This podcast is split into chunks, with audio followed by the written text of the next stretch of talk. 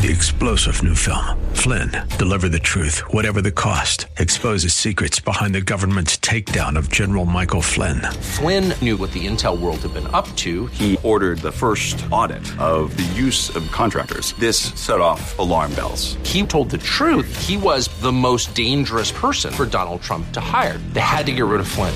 Flynn, deliver the truth, whatever the cost. Available now. Watch it today. Go to salemnow.com. Salemnow.com.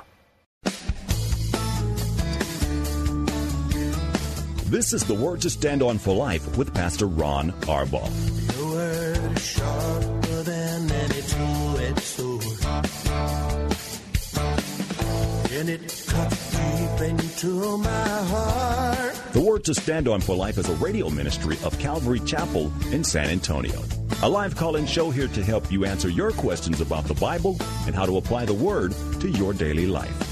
For more information on Calvary Chapel, visit our website, calvarysa.com.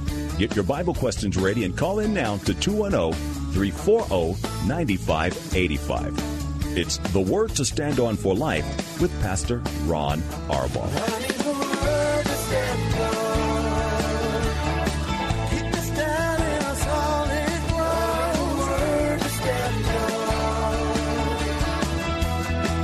Welcome to the show. I'm Pastor Ron Arbaugh from Calvary Chapel in San Antonio, Texas. And this is a program, The Word to Stand On for Life, dedicated to taking your phone calls and answering your Bible questions, whatever's on your heart or mind. If something's been troubling you, we'll do the best that we can to provide answers straight from the Word of God. 340-9585 for your live calls and questions. That's area code 210-340-9585. You can also call toll free dialing 877-630 KSLR. Numerically, it's 630-5757. You can email questions to us by emailing questions at calvarysa.com, or you can send them in via our free Calvary Chapel mobile app. If you're driving in your car, I tell you every day the safest way to call is to use the free KSLR mobile app. Just hit the call now button and you'll be connected directly to our studio producer. Because it's Wednesday, the best news about Wednesday is it's one day before Paula. So, lady, tomorrow, ladies, tomorrow, uh, Paula will be with me on the date day edition of the show. If you have any questions or need encouragement about anything, um, be a great time to call. Uh, I hope you took my counsel, especially the ladies, but not only the ladies, to watch the Sweet Summer Devotion from Monday at calvarysa.com. If you have any questions or comments about that, we'd love to hear them on tomorrow's program. Uh, also, because it's Wednesday tonight, I'll be teaching 2 Samuel chapter 14. Uh, it is for I think most people a really hard chapter to swallow. The application for us is hard to swallow, but it's really important because in large part it deals with how we deal with our children uh, who have gone astray, our children who are making bad choices. Um, who do we stand for? Are we on our children's side? Are we on Jesus' side? And I would suggest to you, and I'm going to do that tonight, that um, we're only really loving our children if we're on Jesus' side. And I always get a lot of pushback from a study like this. So all of that um, tonight at 7 o'clock here at Calvary Chapel. Uh, 340-9585. Here's a question from our email inbox from John. The beginning of Psalm 19.9 says, The fear of the Lord is pure, enduring forever. Could I interpret that to think angels who eventually fall with Lucifer may have had no fear of the Lord at all. The reference of pure enduring forever seems to indicate that, or is this passage only for us on earth? Thanks, and I hope it makes sense. John, it does make sense, but here's, whenever you see the Lord uh, will, will is with us always. He will never leave us or forsake us, or the love of the Lord endures forever.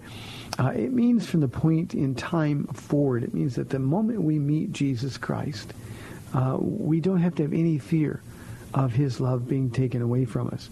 So what David is talking about in the 19th Psalm is um, relative to human beings um, no matter what we do, no matter how we've fallen, no matter how many difficult situations that we've created, um, the Lord's love is always set upon us. I love Romans 8:29, I'll paraphrase it. It simply says that God decided in eternity past to set his love on me. He decided I'm going to love Ron no matter what, and no matter what I did to try to change his mind. I couldn't change his mind because he knew there was a day, in my case it was in February of 1991, when I would become his son. Eventually his bride. And the way we understand that is that his love couldn't be shaken no matter how hard I tried. So that's what it means. Now, Psalm 19 doesn't have anything to do with the angels who fell. But I think this is something that we need to sort of have an open mind and heart about. Angels, like humans, had to make a choice. And God simply used Satan's rebellion, the opportunity of Lucifer's free will, what are you going to do? You're going to believe? Are you going to stay with me, the first estate? Or are you going to rebel? Now, we know what Satan did. We know that he had a third of the angels who fell with him. They don't get another chance. It doesn't mean the Lord's love doesn't endure forever. It's just that they rejected that love. And I would say this to you, John whenever we reject Jesus Christ, it doesn't mean that God doesn't love us. We know that God loved the world. It simply means that we rejected all of his attempts to love us. So his love endures forever. The fear of the Lord is pure, the psalmist says. It's holy is the reference there. So John, I hope that answers your question. Let's go to line one. We've got TJ calling from Austin. TJ, thanks for calling. You're on the air.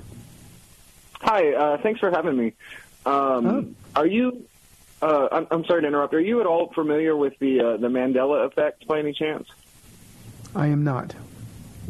Oh, okay. It's just um, uh, where to start. It, it's kind of a complicated conspiracy theory type thing, and I'm I'm sitting. My wife and I are sitting down uh, with an acquaintance of ours this Sunday, and he has some serious concerns about this thing called the Mandela effect. And I'm trying to think of a way to break it down quickly for you. Um, essentially, uh, you know the phrase uh, uh, "lions will lay down with lambs." Mm-hmm. Um, a lot of people believe that that's actually in the Bible. Like that's it might as well be canon at this point. But if you go to Isaiah 11:6, what it actually says is the lamb, lambs lay down with wolves. Um, and so there's this conspiracy out there that because everyone remembers it as lions and not wolves, they think that someone has like gone back in time or there's a like a there's like a multiverse aspect to it where the some other universe is bleeding in and changing our Bibles. But essentially like uh the Bible is being changed, no one knows how, and we're all just remembering things like, does that make sense? Like, it's been changed somehow. We can't figure it out, like time travelers or, or whatever. Um, and it's honestly, it's just people not remembering the Bible correctly. And um, I'm just trying to figure out a way to discuss this with this person uh, without becoming a part of the conspiracy by refusing it. Does that make sense? Um, yeah, I, I, think I know what you're talking about. The, you know, conspiracy theories um, TJ are, are demonic. Um, they, they, I've I've seen people that I care very deeply about who get trapped by these things. Um, my producer just showed me the Mandela effect as a collective misremembering of of certain things. Uh, but right. but what we're trying to do is we're trying to stretch. Um, we're trying to recreate a Bible to fit with the conspiracy theories that we have. Now, I, I want to make sure there's one thing. Isaiah 65, speaking very directly of the millennial reign of Christ on earth. Um, uh-huh. It says, the wolf and the lamb will feed together. Uh, another translation okay. says the lion and the lamb will feed together. So, in other words, when the curse is reversed, uh, there won't be any such thing as the, the the one species of animals trying to destroy another. There will be perfect harmony, all of them. Uh, the lion will eat straw with the ox, it says, but that's a direct reference to the millennial reign. Um, any other reference to that is really um, um, a completely different context. So, Right. uh, two two things. One, pray for your friend. I know you will, and, tell him um, to stop getting his hermeneutics or his theology from the internet, and instead take the Bible as a living, breathing document written by God Himself. And if he'll do that, the Lord will speak to him. Now, if he's more interested in what people have to say, um, uh, I can promise you this: there's going to be a, a, a demonic hold. It is one of the most difficult things to shake. I have had uh, dozens and dozens of, of instances over the years here where people chose to believe things that were absolutely inane. And uh, there's just Yeah. nothing that you could do. And I think the devil grabs and holds on to him. So if this guy's a friend, he needs a lot of prayer.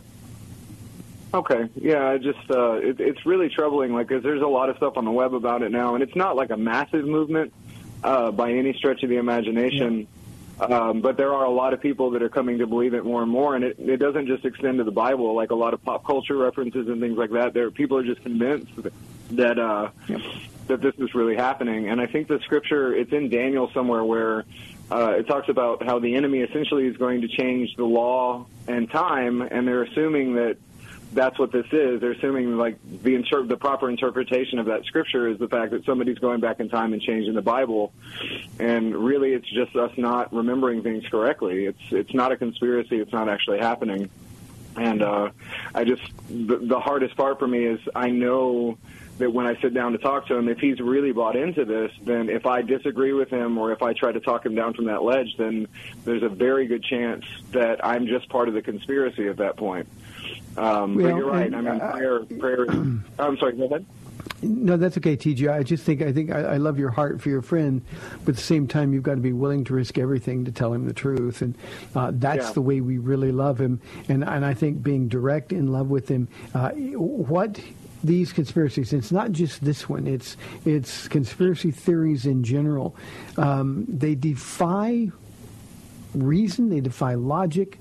Um, the, the, the, the, the real problem is these people want to disqualify the Bible as being the Word of God because they don't want to stop Yeah. sinning. And that's really the root of, of, of all of this. And uh, I've just seen Satan get his clutches into people on these conspiracy theories, all kinds of them. And, uh, and it destroys their walk with the Lord, which, of course, is what Satan came to do, to kill, to rob, and to destroy. Uh, I'll be Yeah, praying for your friend, and you, you might call me back after after your meeting and let us know how it went. Yeah, we'll do. Thank you so much. Thank you, TJ. God bless. God Three bless. four uh huh three four zero ninety five eighty five. I cannot tell you how much damage I've seen caused by people who believe crazy things but won't believe the simple truth that God so loved the world that He gave His only Son, that whosoever believes in Him would not perish but have everlasting life. And TJ, if you're still listening to the program, um, your friend needs to be introduced to Jesus. And all you can do, it's the Word of God that has power. Sharing the gospel of God, it is the power of God unto salvation, according to Paul in Romans chapter 1. And when your friend stops listening, then you stop talking. And let him know there's no point in carrying this conversation. But let him know you're always going to be there. That you're, you, you, care so deeply about him that you're involved in this conversation in the first place but that if he ever wants to see things for the way they really are, then and only then will you be ready for him. Let him know that's what a friend does. I'll be here for you, but not with this nonsense. If he accuses you of being part of the conspiracy, truth is you'll be accused of worse things than that before your time on earth is done. Tough one. Here is a question from Ben. Pastor Ron, I've noticed that there are chronological differences in the gospel accounts. Are they mistakes? And if not, why are the differences there? Um, ben, a couple of things. Remember, I had a question yesterday um, uh, on the program about the different purposes that the writers of the Gospels had And uh, in some cases, and here I see the fingerprint of the Holy Spirit, in many cases, what we see here is a story being told or a point being made by each of those gospel writers. Now, some things are clearly taken out of chronological order by one or the other of the gospel writers. But they're certainly not mistakes. They're there to preserve an account or they're there to tell a particular story. So that's why the differences are. But remember, the chronology changes, but the content does not. The fact that Mark has something happening before something else doesn't mean that the, the, the, the John's gospel or Luke's gospel, who says this happened first. I'll give you a good example. The uh, whole Palm Sunday story uh, the cursing of the fig tree. Matthew makes it look like it happened uh, on the same day. Um, we find a chronology later that says, no, this is when it happened, and all we have to do is look closely, and it's easy to determine what really happened. But Matthew has a particular story to tell.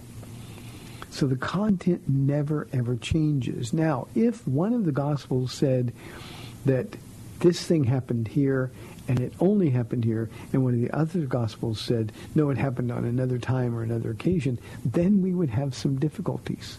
But that's not what it says. And in particular, the preposition then is often used uh, whenever you want to know what the chronology is. You look into the story and you'll see something. Jesus did this, then immediately he did this, and then we can easily pick out the chronology. So it's not a difficult um, hermeneutic um, to, to, to discern which is which. But please understand the content never changes. Thank you, Ben. Here is a question from Felicia. And Felicia, I wish I had the answer to your question. She says, why do so many Christians divorce when we know God hates it? Um, Felicia, there's only one reason. Jesus said that Moses permitted divorce because of the hardness of men's, and I would add women's hearts. We've been given free will. We can do what we choose to do. But the truth is that when our hearts are hard, we don't want to obey God. When our hearts are hard, we want what we want instead of what God wants for us. And we make horrible decisions. We pay the price for it. There are always, always going to be consequences. And yet the truth is, Felicia, that we who are Christians, so many of us have bought into the to the, the, the way the world does things, the world that we live in. And we have to understand that's not what God ever intended. He intended for one man and one woman to be married until death do them part. I always say in my vows, until Jesus comes for us. And yet some of those people who made that vow to God with lots of witnesses. They make the decision to divorce because they're not happy, or he's not meeting my needs, or she's not meeting my needs, or he's not what I thought he was, or she's different than I expected. And what it amounts to is we don't care, Felicia, about our promises to God. At least we don't care about our promise to God as much as we care about what we perceive to be our happiness. I think if you look around, those Christians who made a promise to God to stay married and who did not stay married and didn't have biblical grounds for divorce, you're going to find they're not really happy at all. And see, that's the way the enemy works, but it's because our hearts are hard. Now, we know, Felicia, there are times when God permits divorce, and he gives us the reasons. Abandonment is a reason. Adultery, of course, is a reason. I also consider physical abuse a reason for divorce.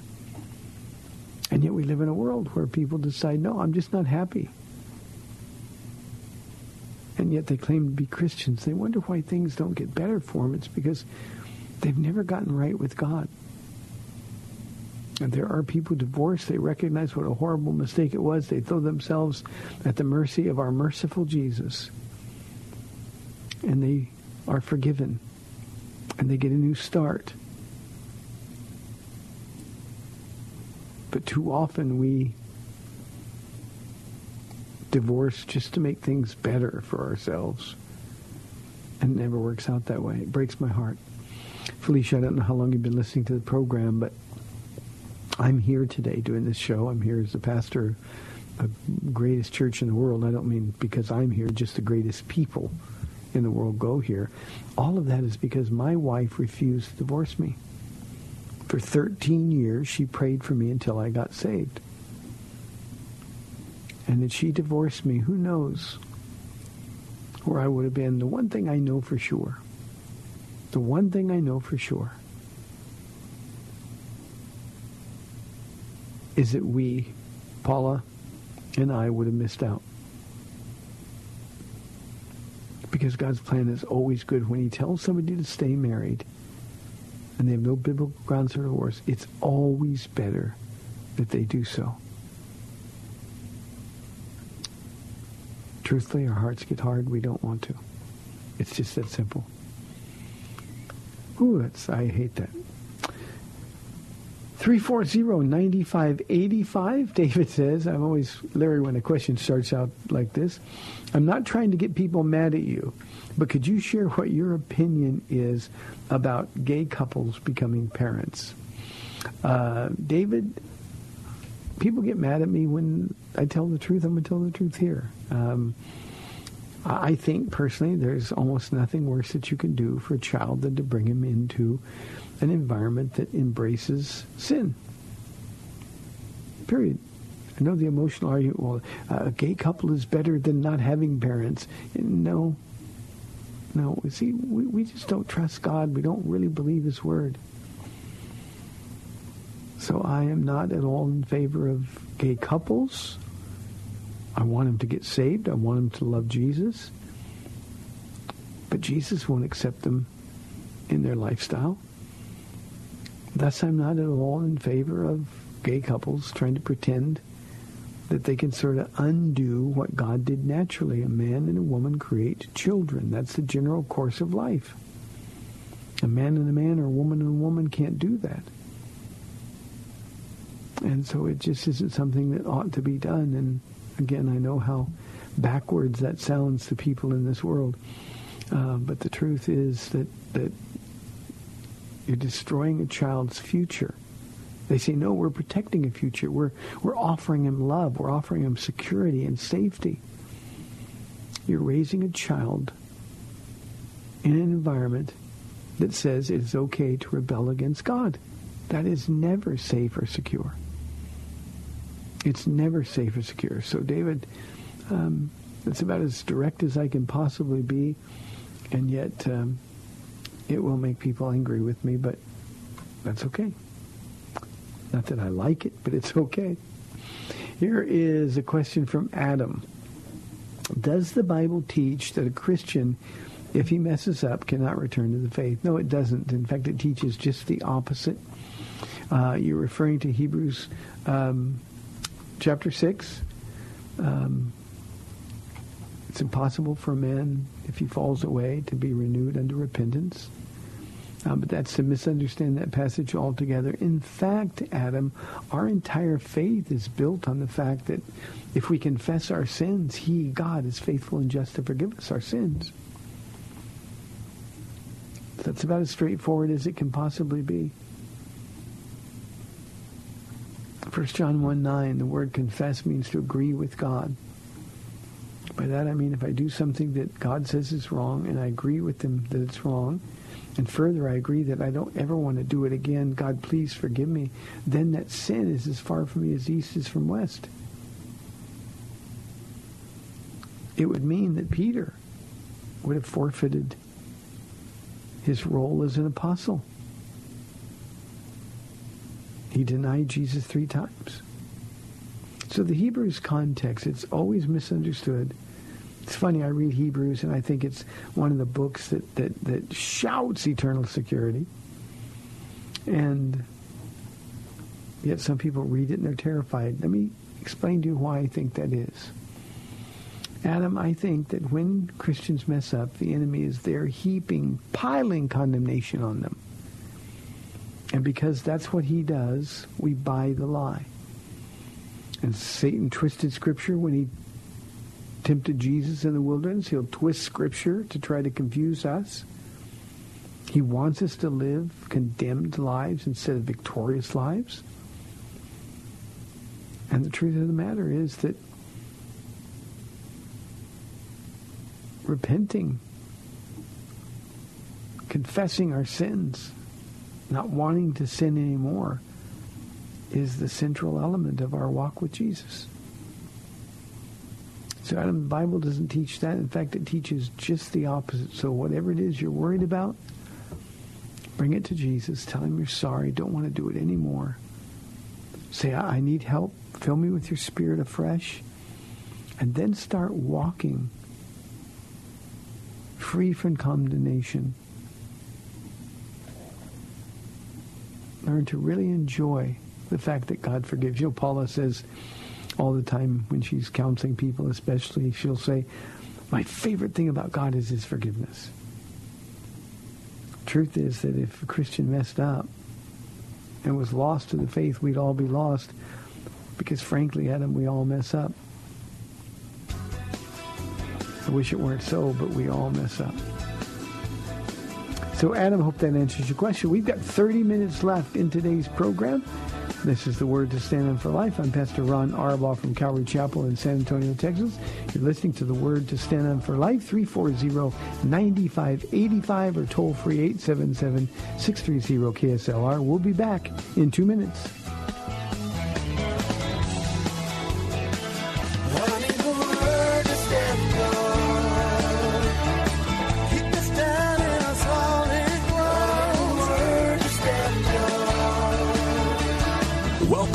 To the Word to Stand On for Life. We're taking your calls at 340-9585 or toll free 877-630-KSLR. Now, here's Pastor Ron Arbaugh.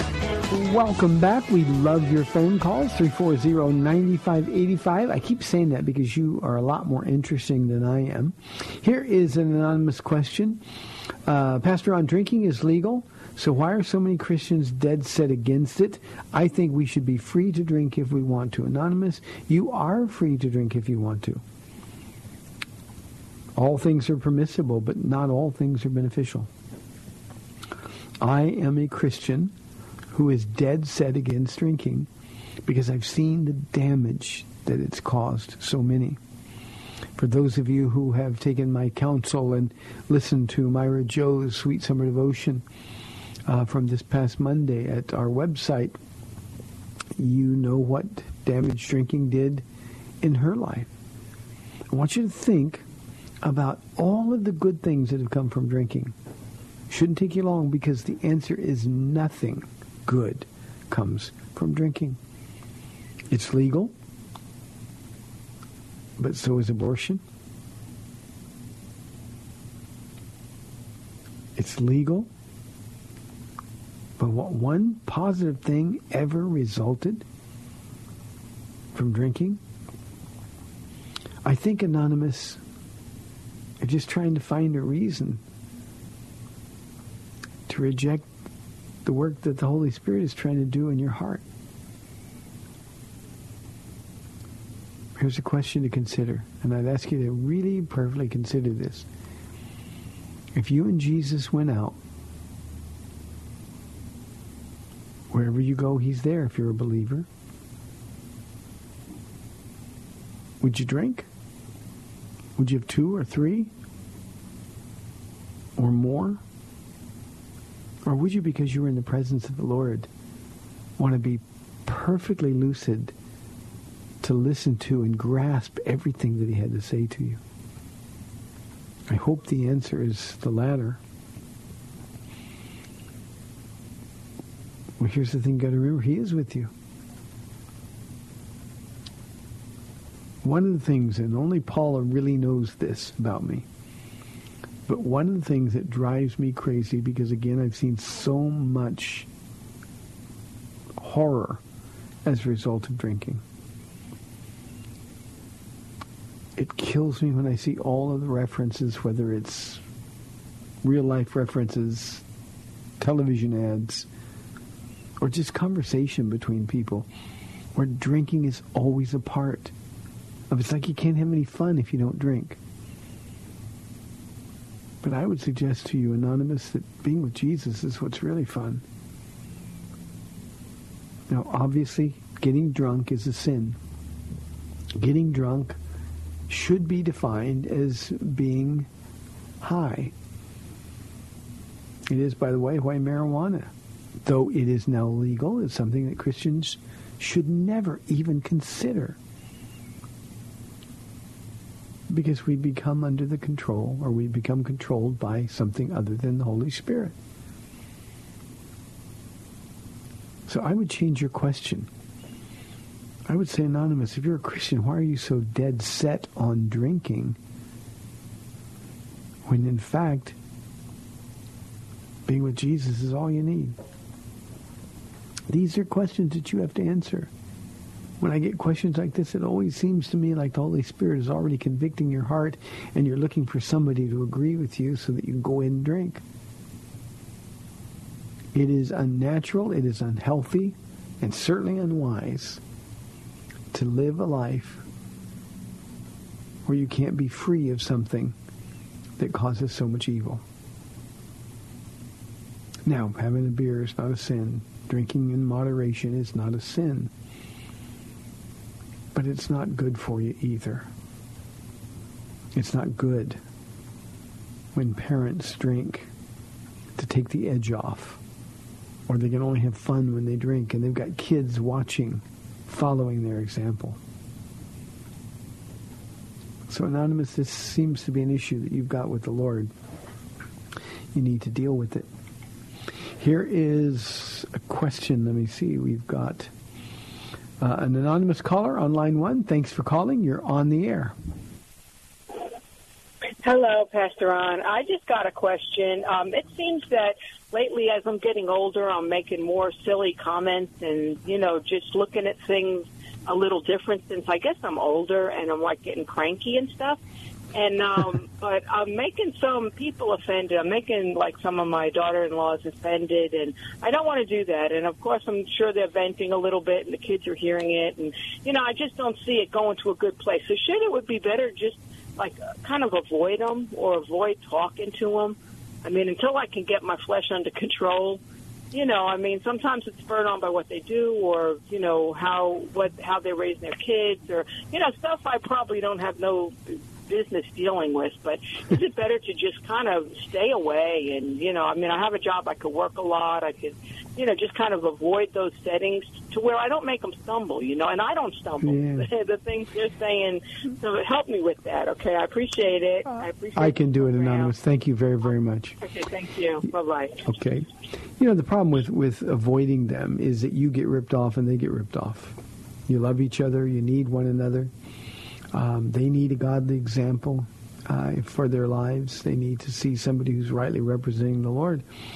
And by simply saying, well, the, the, the way to take care of this is, is just to avoid them altogether so I don't embarrass myself or I don't offend them, uh, when really that's not the answer at all. The answer is to bring your flesh under control. Take every thought captive and make it obedient to Christ. Galatians chapter 5 says that self-control is the fruit of the Spirit. So here's the thing. Stop talking. Do a Bible study in, in the, the book of James. He talks about the tongue and the damage it causes. And as Christians, we want our Jesus to be attractive. And anonymous, if people look at you and they avoid you or want to avoid you, and then they make the connection you're a Christian, then, then what they're going to say is, well, if that's Jesus, I don't want any part of him. So please don't avoid them. Just change. That's the best thing about the Lord.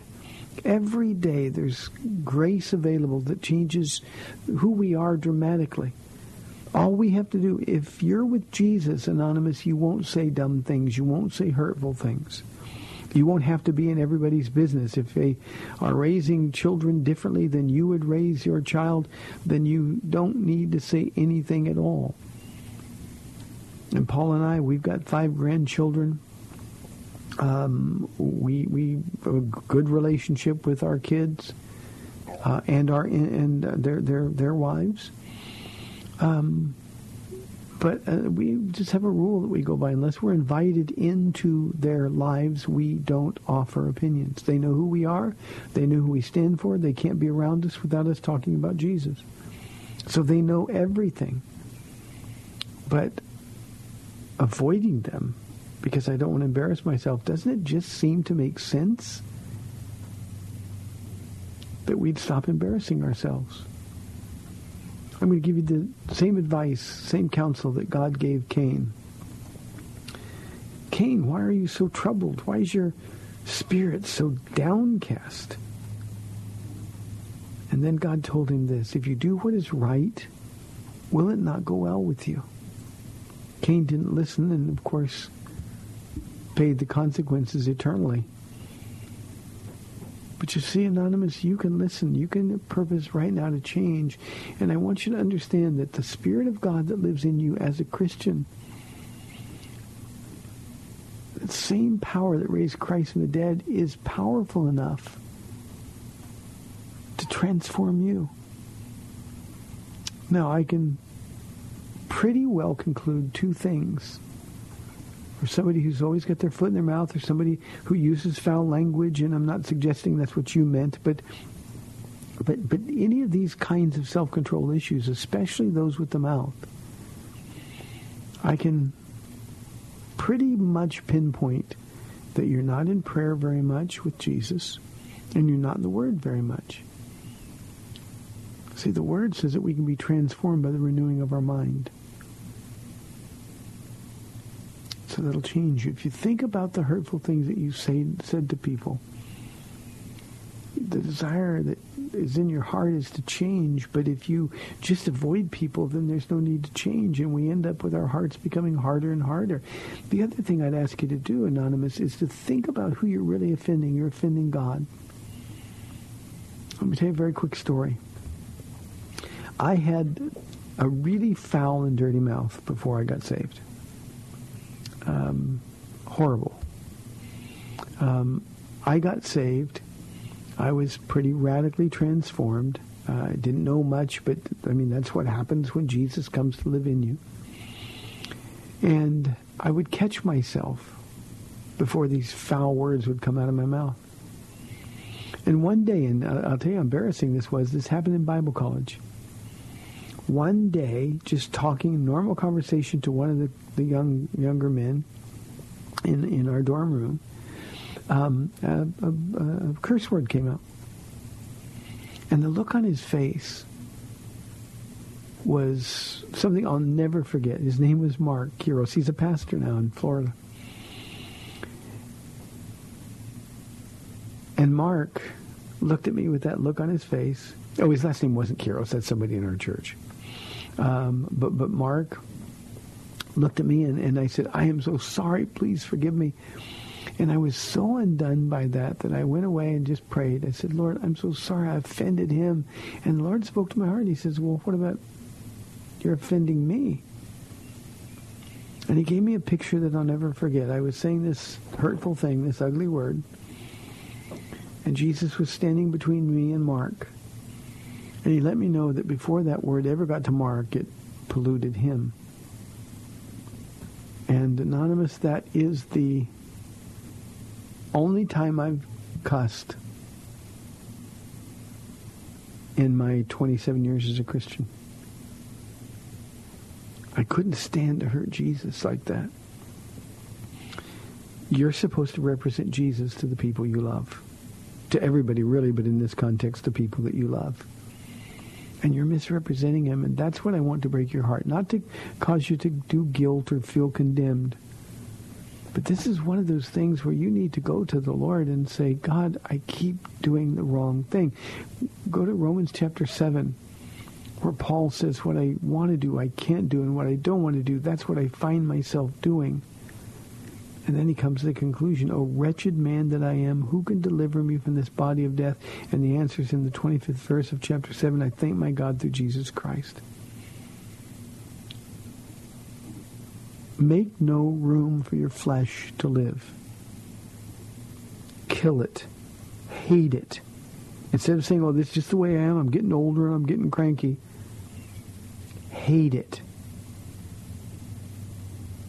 And God will change you. I'll be praying for you. This is a tough thing. Billy says, oh, we got a caller here. I'm sorry. David calling from San Antonio on line one. David, thanks for calling. You're on the air. Yes, I wanted to let you know I was listening to the previous caller and I was touched. You see, I don't know if you know this, but something similar happened with me too. Can I tell you Ex- my story? Uh, you can tell me briefly, David. Sure, I'd like to hear it. In my case, I've been having troubles with my uh, anger issues, but that was mainly because of all of the anger and hate towards the bullies of the past. I've been bullied ever since I was in my school age years, and I don't. And I've been hating these bullies ever since.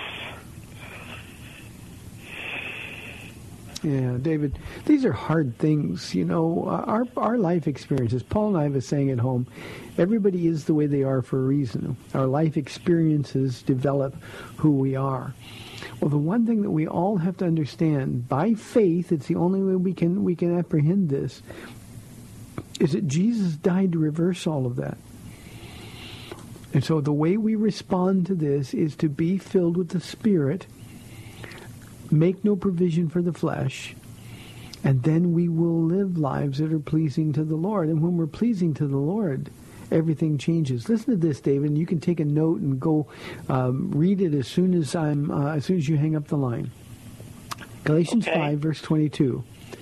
Five, Galatians five twenty two says the fruit of the spirit is love, joy, peace, patience, kindness, goodness, faithfulness, gentleness, and self control when you're living a life empowered by the Spirit of God, those are the things that are evident in your life.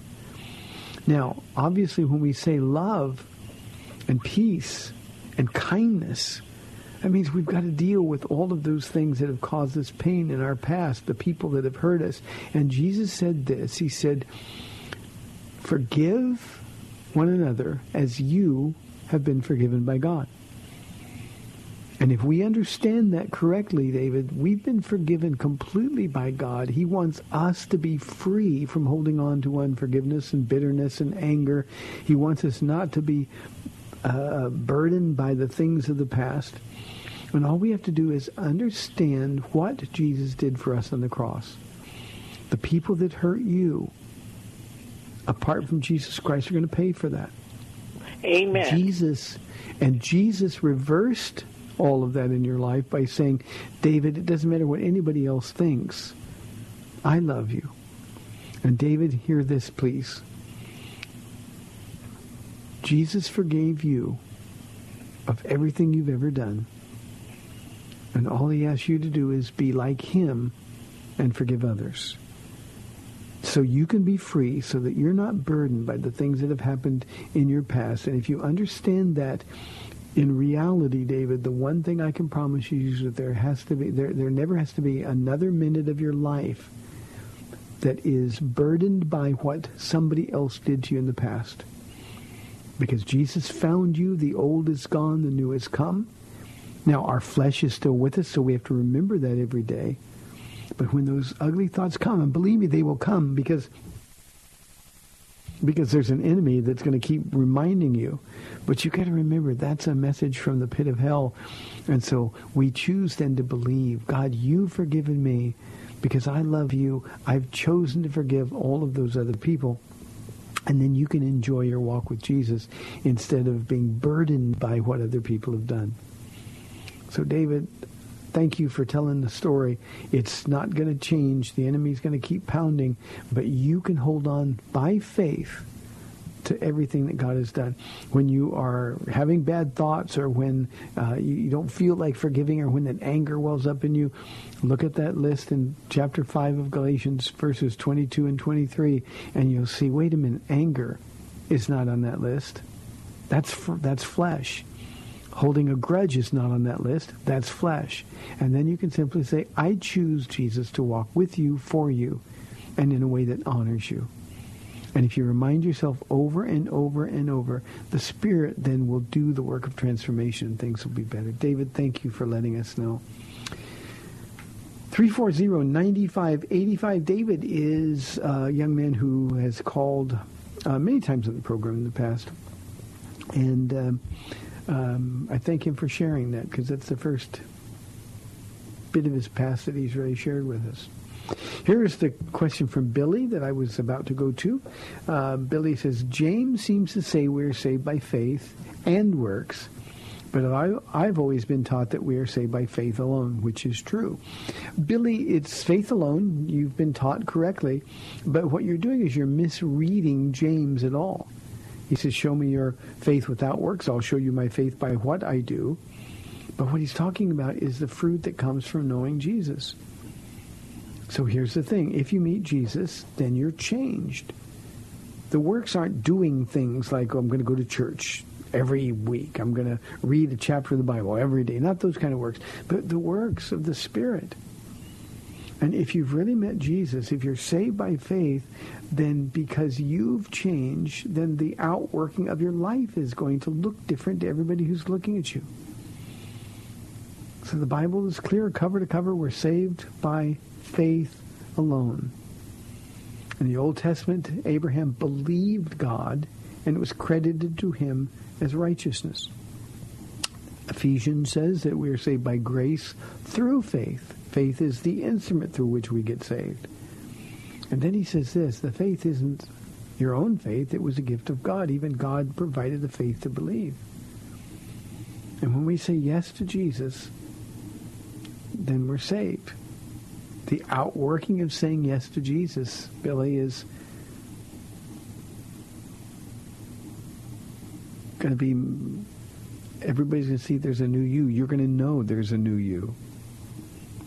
So you're misunderstanding James. We are saved by faith alone.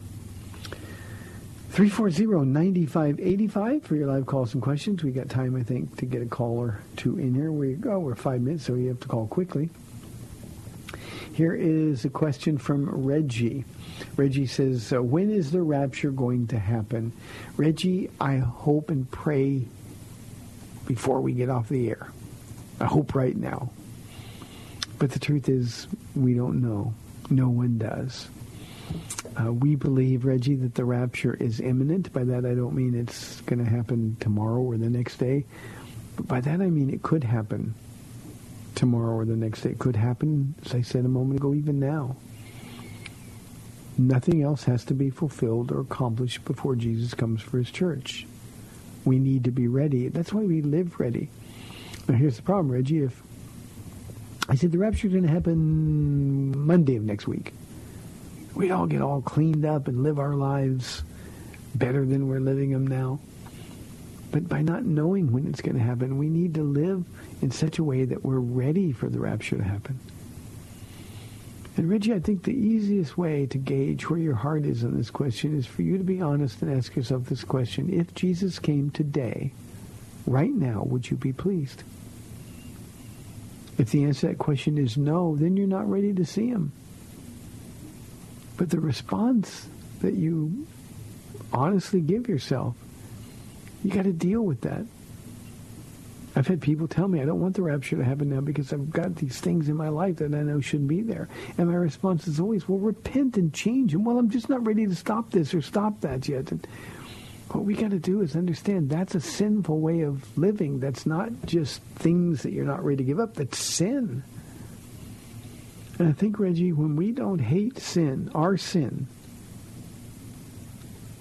we're not ready for the return of Christ. And if we remain in that condition, then perhaps we don't even belong to him. So I don't know when the rapture is going to happen. I hope it happens really, really soon. But until that time, Reggie, what I'm going to do is serve the Lord with all of my heart. Every morning looking at the eastern sky and thinking, today could be the day. Final question today. Mark says, Galatians 3 refers to the seed of Abraham. Who is that seed? Is it the church? No, Galatians 3 gives you the answer to that question. Uh, Mark, it says, um, Galatians chapter 3, verse 16, the promises were spoken to Abraham and to his seed. The scripture doesn't say and to his seeds, meaning many people, but and to your seed in the singular, that's my imposition on the scripture, meaning one person who is Christ. So this is a reference to the seed of Abraham, um, and it refers to Jesus. And it's Jesus who um, reverses the curse. Galatians 3.13 says that the curse uh, Christ redeemed us from the curse of the law becoming a, by becoming a curse for us. For it's written, curses everyone who hung on a tree. And then the next verse is beautiful. He redeemed us in order that the blessing given to Abraham might come to the Gentiles through Jesus Christ. That's the church. So that by faith we might receive the promise of the Spirit. So that is the seed. It is Christ and only Christ. It is the seed that lived in perfection and then gave his perfection to us freely uh, without uh, any reservation at all. I love that. You know, in our study tonight, uh, there is a verse in 2 Samuel 14, one of the most marvelous verses in all the Old Testament. God devises a way so that we can be gathered to him. Well, God devised a way for all of us to come to him in spite of the fact that we sin. And here's how we respond to that wonderful gift. With a grateful heart, we say, Lord, my life belongs to you. That's the one thing I want you to leave here with. Instead of being who you are, instead of giving in to being cranky or caller, remember who Jesus made you. Thanks for tuning in today. You've been listening to the Word to Stand on for Life. Lord willing, I'll be back tomorrow at 4 o'clock, but beautiful Paula will be live in studio with me then. Ladies, it's your day. We'll see you then. God bless. Thanks for spending this time with Calvary Chapel's The Word to Stand On for Life with Pastor Ron Arbaugh. The Word to Stand On for Life is on every weekday afternoon at 4, and Pastor Ron invites you to find out more about Calvary Chapel at calvarysa.com. The Word to Stand On for Life was sponsored by Calvary Chapel of San Antonio.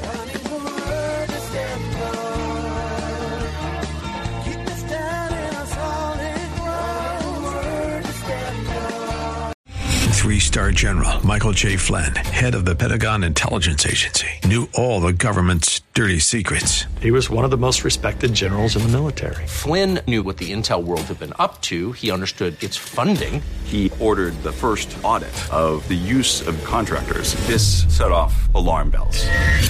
The explosive new documentary, Flynn, Deliver the Truth, Whatever the Cost, uncovers the facts behind this scandal. Flynn told the truth. He was the most dangerous person for Donald Trump to hire. I find out the worst enemy that I'm going to face in my life is right here in America. They took my assessment and they wanted me to change it. And I was like, I'm not changing it. They had to get rid of Flynn. With in depth interviews, archival footage, and never before seen personal records of the man behind the headlines. I just felt like I was drowning. Flynn, deliver the truth, whatever the cost.